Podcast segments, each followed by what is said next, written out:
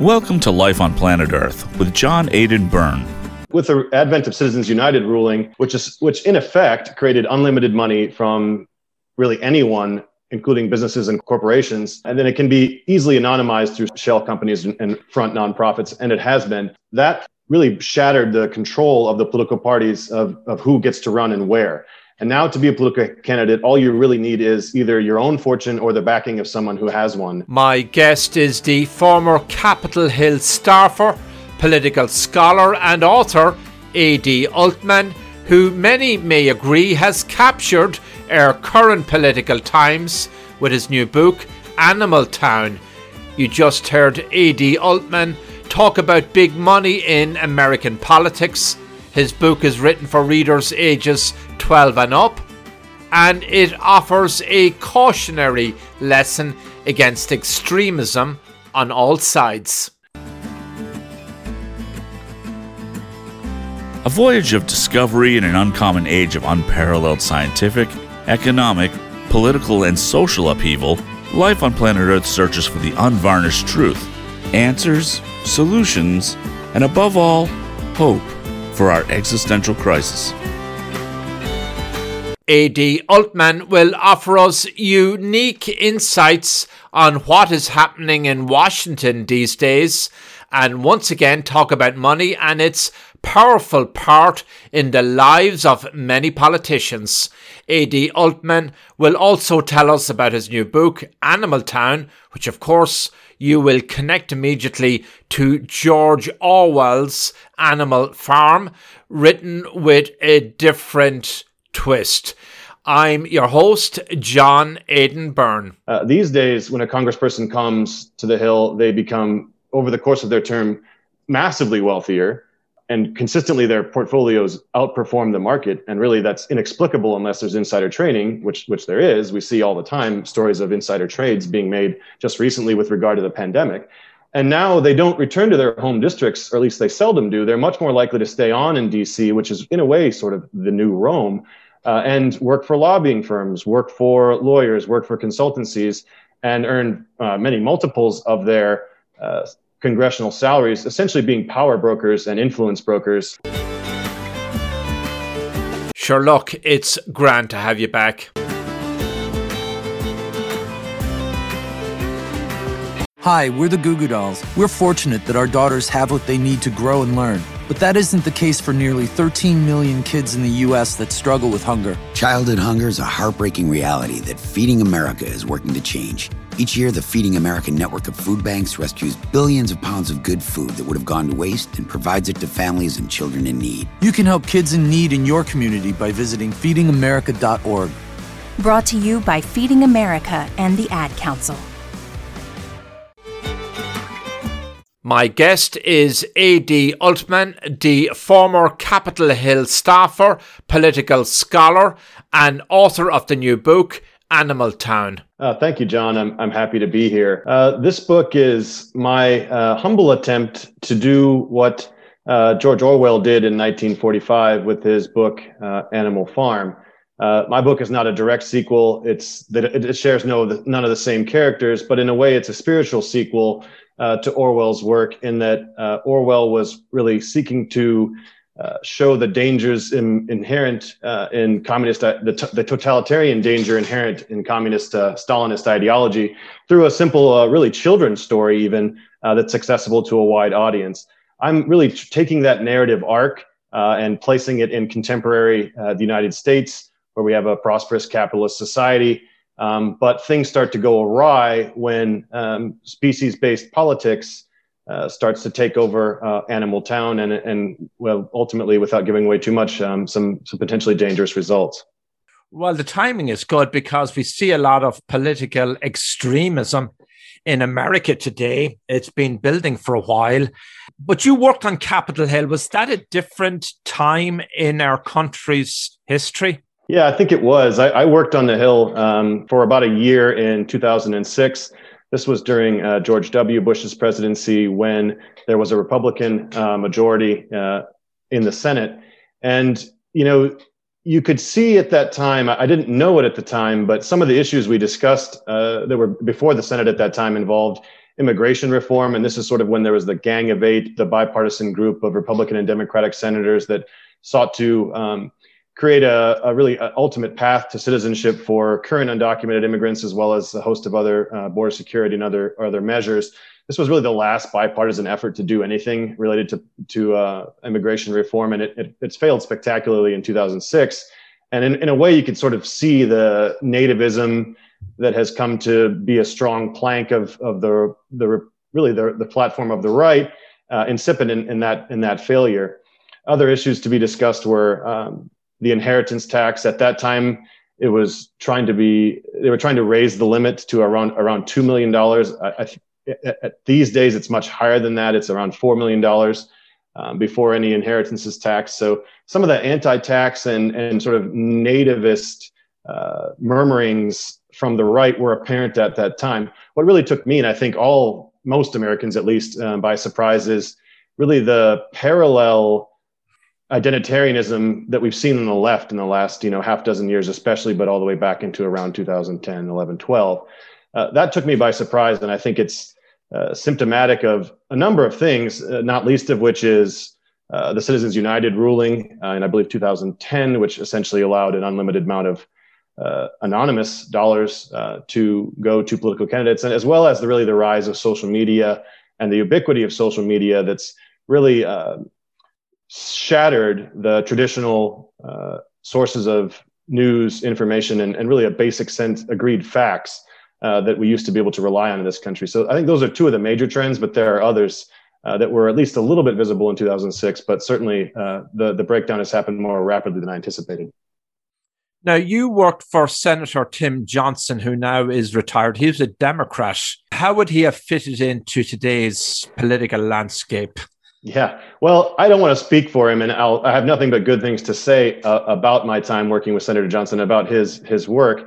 But I'll say, in a, in a way, he his retirement represents the end or the decline of really a, a sadly dying breed of of politician, namely one who is a moderate and votes not necessarily based on partisanship, but on what he thought was right. And his retirement, I think, in 2014 is indicative of a, a lot of retirements or, or, or is like a lot of retirements we've seen from these formerly moderate Republicans and Democrats who overlapped. And this is in keeping with what you've seen. You can do a statistical analysis of uh, you know votes and how the extent to which they overlap by member. And you've seen those what where they used to be much more overlapping and sort of like a bell curve with Republicans, Democrats, you know, separated by a standard deviation or so. These days, we've really become a bipolar distribution, Republicans and Democrats overlap not at all uh, or very little. And I think his his retirement is sort of uh, a harbinger of, of that change. Well, he's not the only one who left, and then there was a lot of extremism bubbling up in the rear. Take New York City, where you had a, a pretty moderate Democrat by today's standards, Joe Crowley, who lost his seat, uh, a safe seat, some had believed, to AOC, who, of course, is symptomatic of what we're seeing on the left. And then again, on the right, uh, the Republican side, some would argue that there's extremist forces emerging there, as represented by Trump's candidacy. How do you see that? Well, I think you've got an institutional uh, problem. And I, I, mentioned Citizens United, and I think that's a major factor. I mean, what that before Citizens United, United the political parties themselves controlled most of the dollars that would ultimately th- flow to individual candidates. So they had a way of enforcing discipline and order on their potential candidates because they controlled the purse strings. With with the advent of Citizens United ruling, which is which in effect created unlimited money from really anyone, including businesses and corp- corporations uh, and then it can be easily anonymized through shell, shell companies and, and, and, front nonprofits, and it has been. What you've done is that allow or really shattered the control of the political parties of, of who gets to run and where. And now to be a political candidate, all you really need is either your own fortune or the backing of someone who has one. And they can then for, put forward their candidates uh, in any primary. And often you'll see that. So that what that's done is it's destroyed the cohesion of, of the political parties and the control. So, whereas the Republican or Democratic Party may wish to run a more moderate candidate in a given district or state, uh, they're at risk if there's a billionaire who wants someone further to the left or right. Uh, primarying them is now a verb. uh, and and really taking the seat from the party. So we've seen uh, the increasing uh, impact of dollars in in in politics, um, and it's really to the detriment of the people, in my opinion. Well, wasn't money always a big part of American politics? I mean, it's not exactly new, although now it's at a very extreme end of it. You hear stories that once you get elected, your two year term Congress, you pick up the phone, start fundraising again. It's sort of this never ending slush fund. And now you have this whole phenomena where a billionaire could influence policy in this country because of the way you just laid it out. Yeah, indeed. And and you're right. I, am not naive to think that we're going to ever uh, manage to get money entirely out of politics. But we have seen a sea change uh, since the Supreme Court ruling I mentioned, and also just in terms of our political ethos. So uh, a generation or two ago, you know, a congressman or woman would come to Capitol Hill, they'd serve their time, and they'd return uh, to their home districts. And usually, they would only become slightly enriched during that t- intervening intervening years. Uh, these days, when a congressperson comes to the Hill, they become over the course of their term massively wealthier uh, and consistently their portfolios outperform the market. And really that's inexplicable unless there's insider trading which which there is. We see all the time stories of insider trades being made just recently with regard to the pandemic. And now they don't return to their home districts or at least they seldom do. They're much more likely to stay on in dc which is in a way sort of the new rome uh, and work for lobbying firms work for lawyers work for consultancies and earn uh, many multiples of their uh, congressional salaries, essentially being power brokers and influence brokers uh, in Washington D.C. And that's that's a real change uh, that that has undermined, I think, the connection between uh, Congress and the people. So it really is the swamp that Trump was trying to clear out. Well, I mean, I'm not pessimistic, and, I, and individually, I am the last to condemn any one person. We have a systematic problem, and even Donald Trump himself is more of a symptom of our sort of our, our decline in public morals than he is personally, you know, the, the problem. I mean, it's far, far too simple to pick any one person and say this is the issue. I, I don't want to be too abstract here, but I mean, Plato had a good, had a, has, has some good insights on this. He said, no one should be in power who, who desires it. And in a way, I mean, I know that again, that's a naive hope, when people are quite clearly above the table enriching themselves through their uh, service i mean it's supposed to be service but through their uh, elected roles, I mean, you have a breakdown in the public spirit. I mean, I think back to when uh, FDR was elected. This is you know the last century, almost coming up on a century ago. But he exemplifies, I think, the public spirit. And this was a man who was a uh, silver spoon from day one, born to the purple, a very aristocratic family for generations, uh, related to a former president. And yet, he, when his, his inauguration, he, I believe it was his inauguration, he gave this great speech where he says, "Never has." More powerful capital and banks and financial interests been lined up against me. And he said, I welcome their hatred. And I just try to imagine any politician saying that today. It, it's unconscionable. And again, look at the supposed sort of protest movement, and, and, and there are legitimate claims there, but you know, from coming what you saw over the last summer, the, the with the Black Lives Matter and everything else, when you see corporations rushing to get in line behind you, uh, that's usually the time you want to double check what side you're on. And if you really have the interests of the working people and the common people uh, at heart, when most major corporations are lining up to, to toe your line, that's, that's usually a time when you should think twice.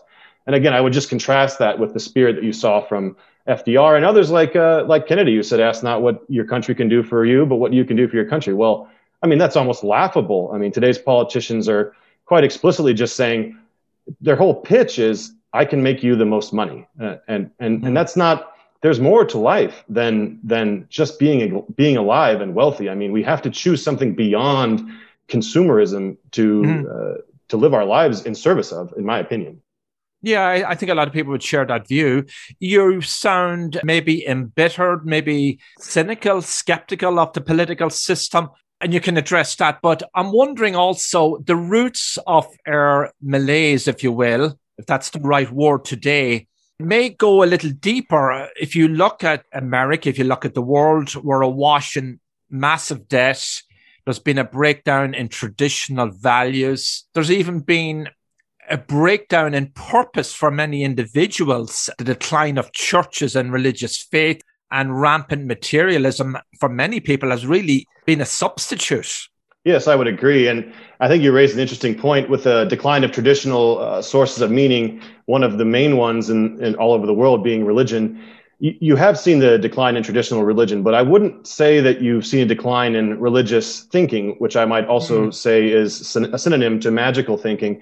And what you've seen, especially on those who are traditionally uh, Democrat or left leaning in the United States, while you've seen again a decline in church going, you've seen an increase in things like spiritual spirituality, you know, writ large, which includes things like tarot cards, you know, crystals, um, astrology, etc. And you've seen a rise in these things, which are certainly no less absurd, and if not more absurd, um, than any other set of religious beliefs, and really lack usually the community ritual and meditative practices uh, that are some of the benefits uh, that come from organized religion. So again, you're right. We've seen a decline in meeting as it's traditionally established, but that hasn't led to an increase in rationality.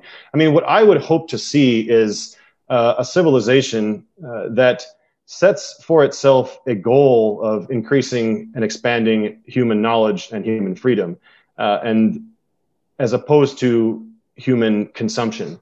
And I think you need to be explicit about that. Otherwise, inevitably, if there is no sort of uh, are, are, articulated by the people and, and the state that it rep- they represent, then inevitably that vacuum is filled by the highest bidder. And these days, the highest bidders are companies like Google and Facebook and the advertisers uh, that they sell their uh, marketing reach to. So, what you end up with in the absence of an articulated sort of goal is consumerism writ large and, and this narrative that the meaning of life is to satisfy yourself. And the way to do that is through ever increasingly ever increasing quality consumption. And again, we, we can reference uh, the Bible, and uh, which I'm fond of doing, even though I, I, don't consider myself religious. Man cannot live on bread alone, and, and that's what we're trying to trying to feed him only. There's been a lot of criticism of the big social media platforms in Silicon Valley. A lot of that criticism has been coming from the right, the way they shut down a lot of public discourse and they yanked various people off Twitter and so on and other platforms. Donald Trump was yanked. What do you make out of all of that? Well, it's concerning. And I, and I would urge anyone who cheers uh, the silencing of their opponents uh, to consider carefully how they would feel if their uh, champions were likewise silenced. And I think that's really uh, sort of cognitive tactic we should all employ is whenever we find ourselves ready and eager to support something to then look at it extra carefully to be sure that we're not just falling victim to motivated reasoning. So when unelected private sector executives decide who can speak and what they say that's very anti-democratic. I mean, I don't remember voting for Mark Zuckerberg or Jeff Bezos or any of these uh, sort of Silicon Valley titans. These people do not represent the people; they represent their shareholders and their own interests, and, and they're the primary shareholders of their own company in most cases. So that's a question of free speech here. So what I so I don't I don't think we should necessarily let anything go on these on these platforms, but I want the public and the voters to have a say on what those standards are. So we need to either err on the side of allowing speech uh, or we treat social media companies as publishers and subject them to the same journalistic standards as traditional media. Media. It's it's really kind of we need a public input or or we let anything go. Is, is sort of my uh, to my short take on that. I asked what kind of family she wanted. She said, "A family like yours." Learn more about adopting a teen at adoptuskids.org. You can't imagine the reward. Brought to you by the U.S. Department of Health and Human Services, Adopt U.S. Kids, and the Ad Council. My guest is A.D. Altman, the former Capitol Hill staffer, political scholar, and author of the new book, Animal Town. I'm your host, John Aidan Byrne. You look at America and the political map at the East Coast, West Coast, where a lot of the Democratic strongholds are New York City, San Francisco, Chicago, Boston very large liberal bastions. And then you go to the Midwest, the Great Plains, and they tend to be more Republican conservative. Uh, so you kind of describes the red state, blue state divide. Both sides don't seem to communicate very well with each other, and both sides seem to misunderstand each other. You have the global elites, the global coastal elites, and then you have the rest of the country. You take Midwest and those areas, they've seen incredible changes over the last decade or, or so with jobs outsourced to China, with social problems, with opioid problems, with breakdown in values. So it's very understandable that voters in those areas, many of them who once voted the Democratic Party line, switched their vote in recent elections. There's an economic dislocation. Should that be reined in? Should we have a different economic ideology? For example, Donald Trump played hardball with China and he tweaked and negotiated the terms of the NAFTA. He had tax reform, and his goal, we are told, was to bring more jobs back to America where they had been lost. Well, there's a number of threads there. I mean, one I'll just mention is the sort of red state, blue state divide and my own take on that. So I've had the good fortune to have crossed that sort of urban, rural, uh, provincial, cosmopolitan, religious, secular divide my whole life. So I feel like I'm one of the few in this country who's really in a position um, to understand both sets of views. Uh, I grew up in a, on, on a farm, a working farm in South Dakota. Uh, I lived there till I graduated uh, high school. I went to college in Florida. I lived in Washington, D.C. for a decade. I went to college in um, my graduate school in, in San Diego and I now live in a, a, college town outside of Cincinnati, Ohio. So I've been sort of jumping back and forth across this divide my whole life. And the real shame is, is you've got people who are convinced that the other side are their enemies, when in reality, I mean, they don't see their enemies. And an enemy isn't is a strong word, but the people who are sort of do not have their interests at heart. I mean, you have a tragedy where a rural person in, say, South Dakota or any other red state uh, who is a working class person they you know they're they're working hard to support their kids to get by day to day they pay their bills they got house payments and car payments and, and you know they're saving for college all those things are really doing the same thing as an urban worker in any major city who works in the service industry or another working class sort of profession they have the same really economic and i would say largely political interests but you have a ownership class uh, and really this is the 10th of 1% of uh, wealth in this country that essentially buy politicians of both the left and the right. And I want to be clear about this because you know the left has their sort of billionaire boogeymen and, and the right has their billionaire boogeyman. And but most billionaires didn't get to be billionaires by uh, being willy nilly with their money. They are very uh, thoughtful in how they spend it, and they donate equally or or at least substantially to both sides of the political spectrum. Which is why no matter Democrats or Republicans, who's in charge, certainly for the last several gener- last generation or so, You've seen accumulating debt. You've seen laws that benefit uh, the ownership class, and you've seen the working class stagnate. And that's the real tragedy, I think, from the left is that this is traditionally the group that has working class interests at heart, and they've largely abandoned them in favor of in favor of identity groups. And I think that's why people who live in live in the rural rural counties versus urban centers are convinced that they're opposed when really their interests couldn't be more similar you look at the pandemic economy, those who have benefited the most, as has been repeatedly said, are the billionaire class. Their portfolios have just gone through the roof, and the middle and working class have suffered. There's also the idea that there are certain interests want to keep Americans divided. America was very divided during the Great Depression, and it could have gone either way. We could theoretically have had a communist takeover, although that would have been highly unlikely just the way the country is created and our constitution, Bill of Rights. Well, and I think during that, I mean, there's an interesting point there. So, um, what you had was, I think, especially in the mid 20th century, capitalism with a purpose. And that was, I mean, and that's when I think the West and the United States has done best when it said, okay, well, we're this and those guys over there, they're that. In some ways, that's a flaw of our thinking, but when you've got a, a communist superpower in Soviet Russia eagerly gobbling up uh, weaker nations in its periphery, you know, that really dominated all of American foreign and economic policy for most of the 20th century. And in that sense, we weren't capitalist uh, just because we liked having new things. It was also a political statement in opposition to communist totalitarianism. I do want to introduce a distinction here in, in that capitalism is not really an ideology, it's a system of economic exchange where p- there's private ownership and profit.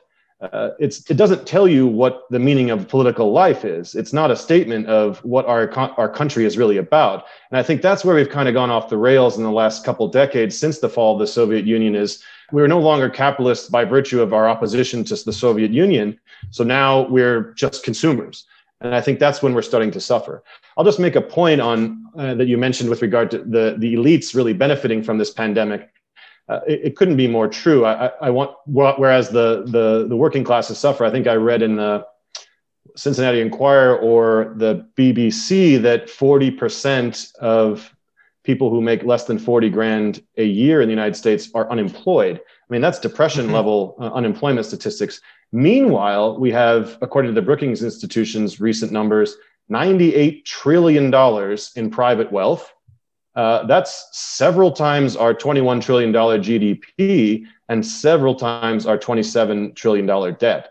I mean, and it's remarkable to me, given all this suffering, that you haven't heard a politician of the left or the, the, the right or the left come out and say a, a, sort of a special circumstance windfall tax might be worth considering here, given that, that those trillionaire and billionaires their their funds have increased i mean orders of magnitude over the last 30 40 years whereas the average american family is more or less on par where they were in the 80s in terms of their uh, real earnings.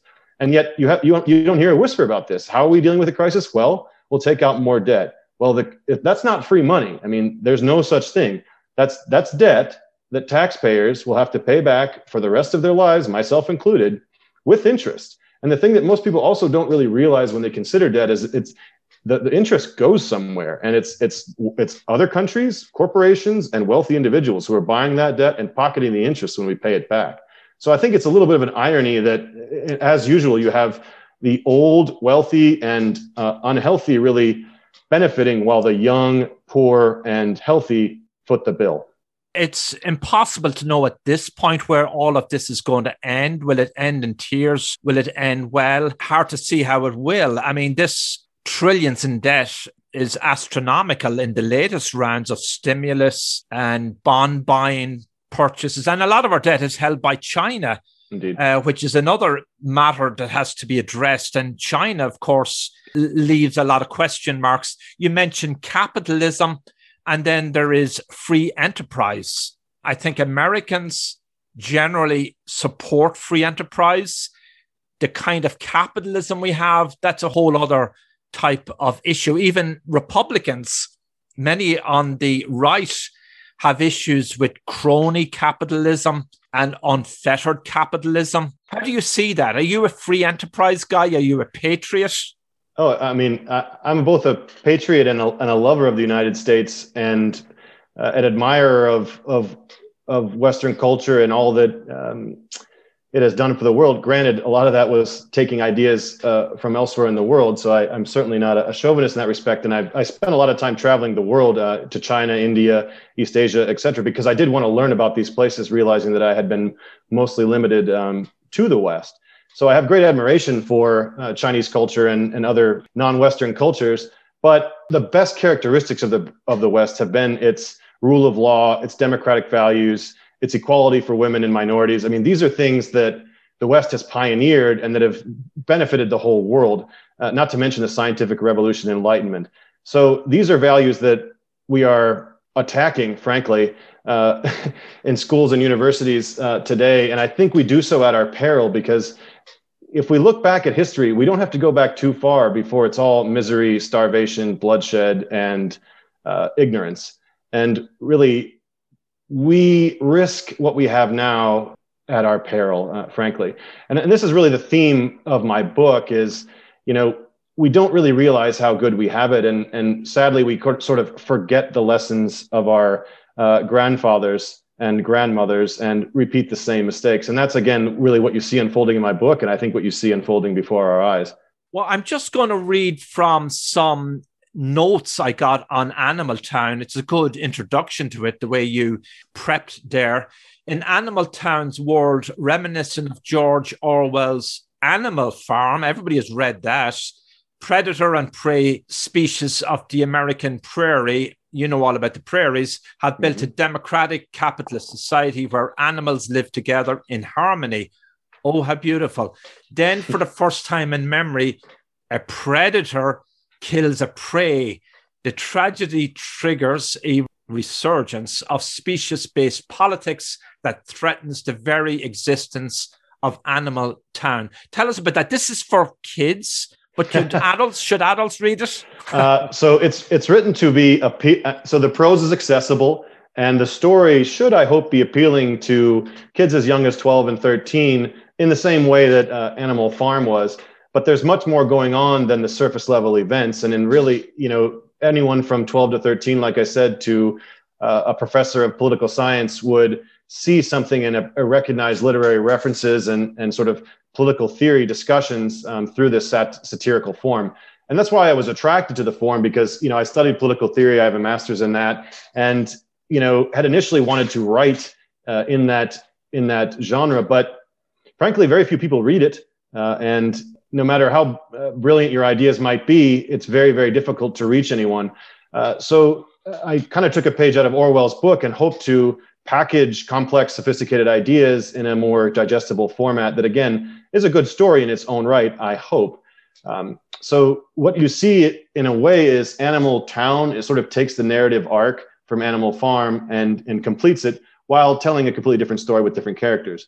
So, if you think back to Animal Farm, which we all know and love, um, you ended up with animals that really could just speak, but they lived like animals on this, on this manor farm. Well, over the course of the story, you sort of reach the climax where these animals become like men, and in this case, sort of greedy savages, as embodied by Napoleon the pig, who's really a stand in for Stalin. So that narrative arc is going from innocent animals to uh, sort of crass and greedy men. Well, mine picks up after some sort of imagined gap where you actually have, again, as you said, a capitalist um, uh, democratic society modeled on sort of maybe New England towns of the of the early uh, um, of early America. Animals live together in harmony, so they already start out like men or like humans uh, in the story. But the narrative arc proceeds through the rise of identitarianism or a species-based politics. In this case, you see that animal the animals who are like men become savage beasts once more, and that's sort of taking the narrative arc uh, from Animal Farm all the way to its conclusion. And it's it's a cautionary tale. I mean, we've seen this before throughout history. When you base political uh, power and patronage on immutable identities like uh, species in the book, or skin color, or religion, or sex, or whatever the case may be, you create a zero sum game where your your your opponent's victory is your loss and vice versa. And that is not a recipe for compromise. And we've seen it throughout history. We see it today in in places where partisanship is or identitarian partisanship is written into the constitution, like Lebanon to a degree, to a degree in Israel, um, Ethiopia. Uh, I mean, again, in all the history of Europe is just riddled with identitarian wars. I mean, the religious wars of the uh, 14th, 15th, and 16th centuries. I mean, so it's just a tragedy to me that we've learned these lessons. We know that immutable identities, where people have differences in, in that cannot be changed or based in policy, lead to disaster. So this is sort of yet another hopeful warning to ideally targeting the younger generation to avoid those mistakes um, that their their parents and grandparents are in the process of making as we speak.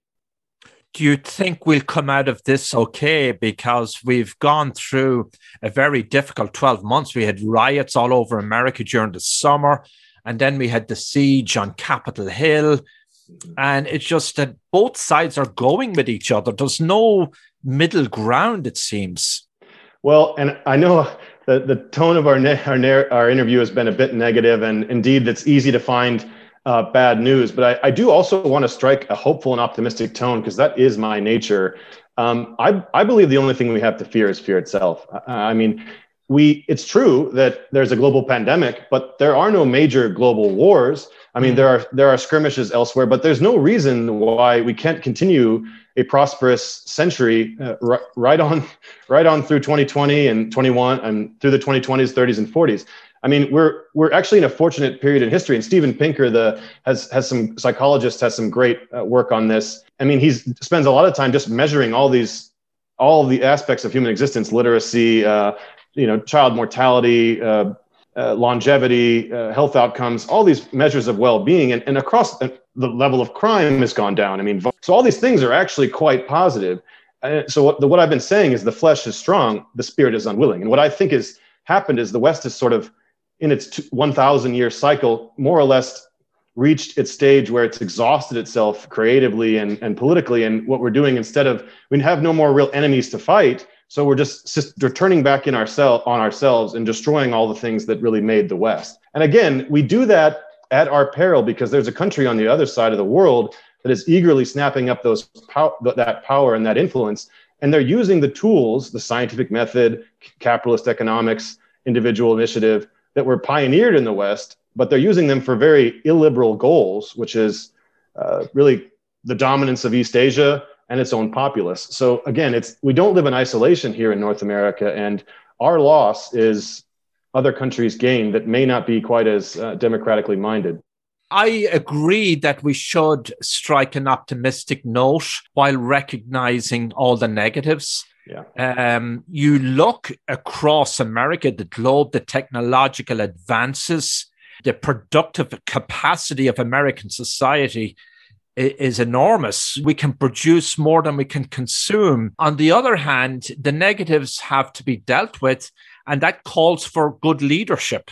Yeah, I couldn't agree more. And, and that's why I think what we need in this country is we don't I, I, don't trust a Democrat or a Republican to rule in the public interest. I think these parties are both fundamentally corrupted, and I would inc- I will will never vote for either one again, or at least unless they r- really fundamentally reform. Uh, I will be voting independent or for third parties for the foreseeable future, and I encourage others to do so because I think they're just corrupted. We need a new political party with a new ideology that, in my opinion, must be grounded in the pursuit of knowledge, human freedom, a, democ- a true democracy where one person does equal one vote and we see it as a good thing when people participate democratically. And three that's grounded in physical reality that makes no place for sort of magical thinking or any sort of uh, unverifiable narratives in, pub- in, in public discourse and in policy. And i'm optimistic that that can happen despite the naysayers who will inevitably say each election oh but this one is too important and we only get these two chances and it's got to be one or the other well, that, that just isn't the case. I mean, and I look to the example of, of France in this case. En Marche, uh, Macron, president of France's party, is only less than a decade old, and he's swept to power uh, quite rapidly with a message that, while I wouldn't echo 100% of it, it certainly resonated with the French people. And their system politically is, is, is, a presidential system with two, ho- with two houses of legislature, very similar to our own. So there's nothing to stop us from establishing a better political order than our own ability to imagine it, in my opinion. And that's what I try and hope to do here. While this book itself is a sort of word of warning, I think if you read between the lines, you can see uh, the basis of a notion of freedom there that, that involves certainly democratic elections, but also personal responsibility and uh, access to the physical environment. That's where I hope to see our politics go in the future but I've lost all faith in either of the major political parties as they exist today. What do you make of climate change? That's a pretty extreme, polarizing issue. Well, so I, I think it's indisputable the temperature is going up, and it's probable, indeed likely, that human uh, activity is causing that. I mean, you can just look at the CO2 parts per million, it's, it's never increased like that. Now, that said, it's not certain that this will be an unmitigated disaster. I don't think it's existential, um, but certainly it'll be, it'll cause problems. But we don't know. It's I mean the, the Earth is a complex system. We don't know exactly what's going to happen. I mean, sea ice is is increasing in Antarctica. It's decreasing in in, in the Arctic.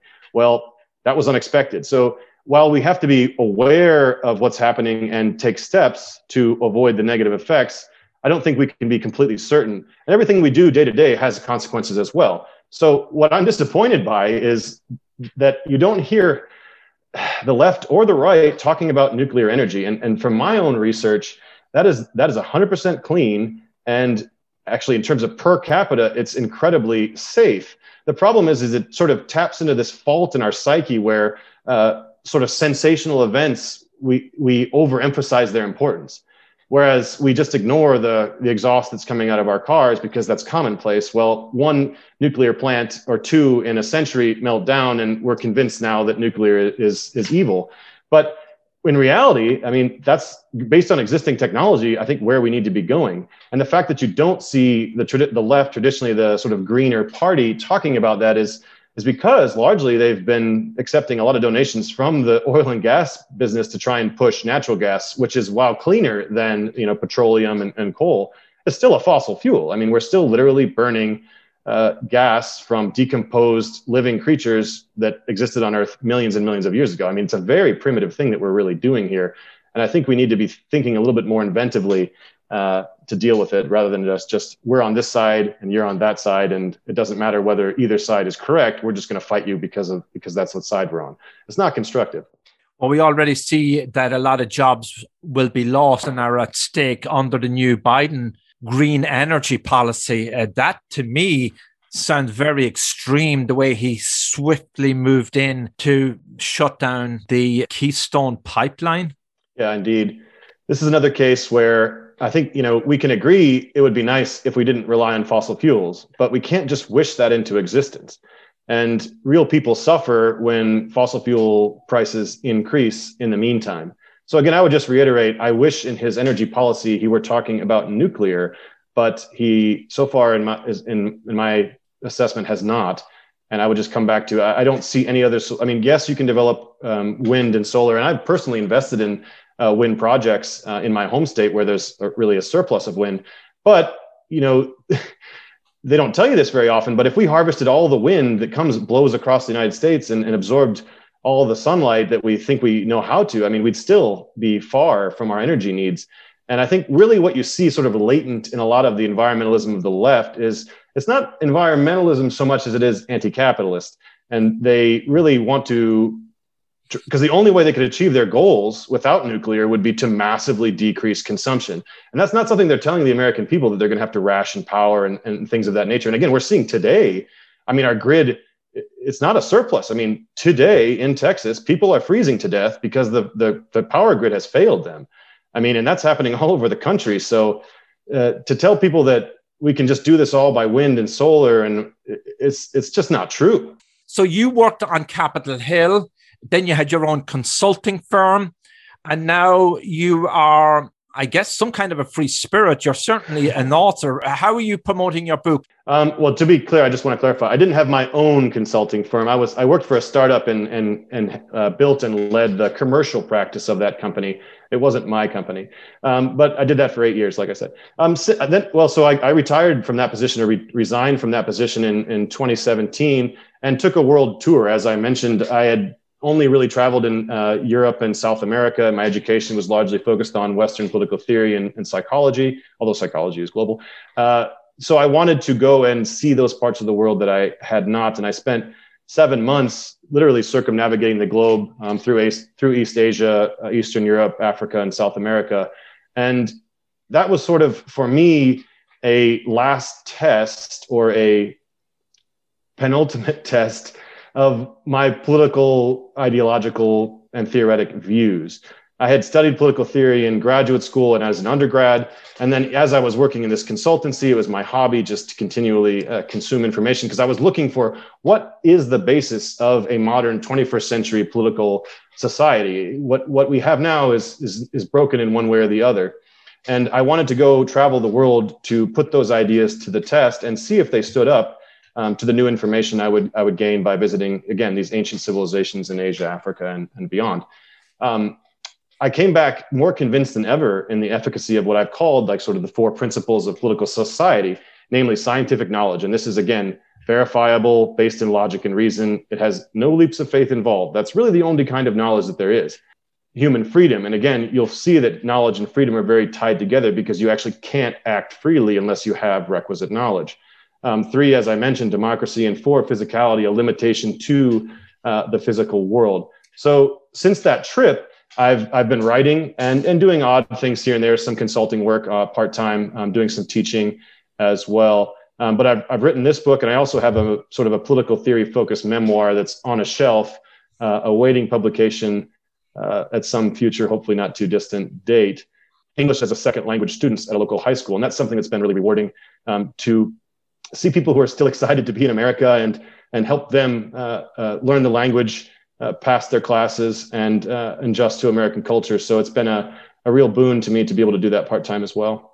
So you're a very optimistic and yet you set a, a, somber, cautionary tone, which we must be all aware of. And the name of your book is Animal Town. How has it been received by the critics? Um, well, you know, the reviews I've seen thus far have been positive, um, and it's only been out for just under a month now. So uh, the promotion is still ongoing. But what I've heard thus far is that it, what, and what I like to think myself is that this book is unique in that it treats um, both sides of the political battle, if you will, even handedly. It's a very sort of balanced book and that there are characters that parallel one another on both sides of the spectrum. And they both have sort of uh, ill-founded belief systems that really mirror one another. It's just the language changes.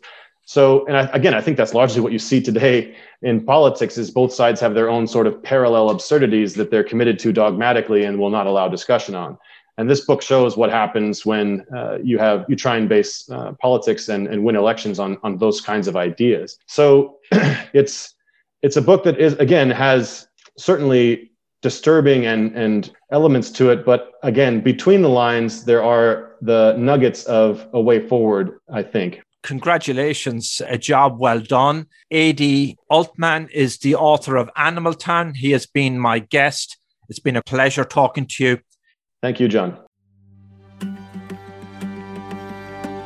You've been listening to Life on Planet Earth with John Aidan Byrne. To reach the host or learn about advertising or sponsorship opportunities, call 973 664 9460 in the U.S. or email byrnedesk at gmail.com. That's 973 664 9460 in the U.S. or email byrnedesk at gmail.com. 973 664 9460 in the U.S. or email byrnedesk at gmail.com.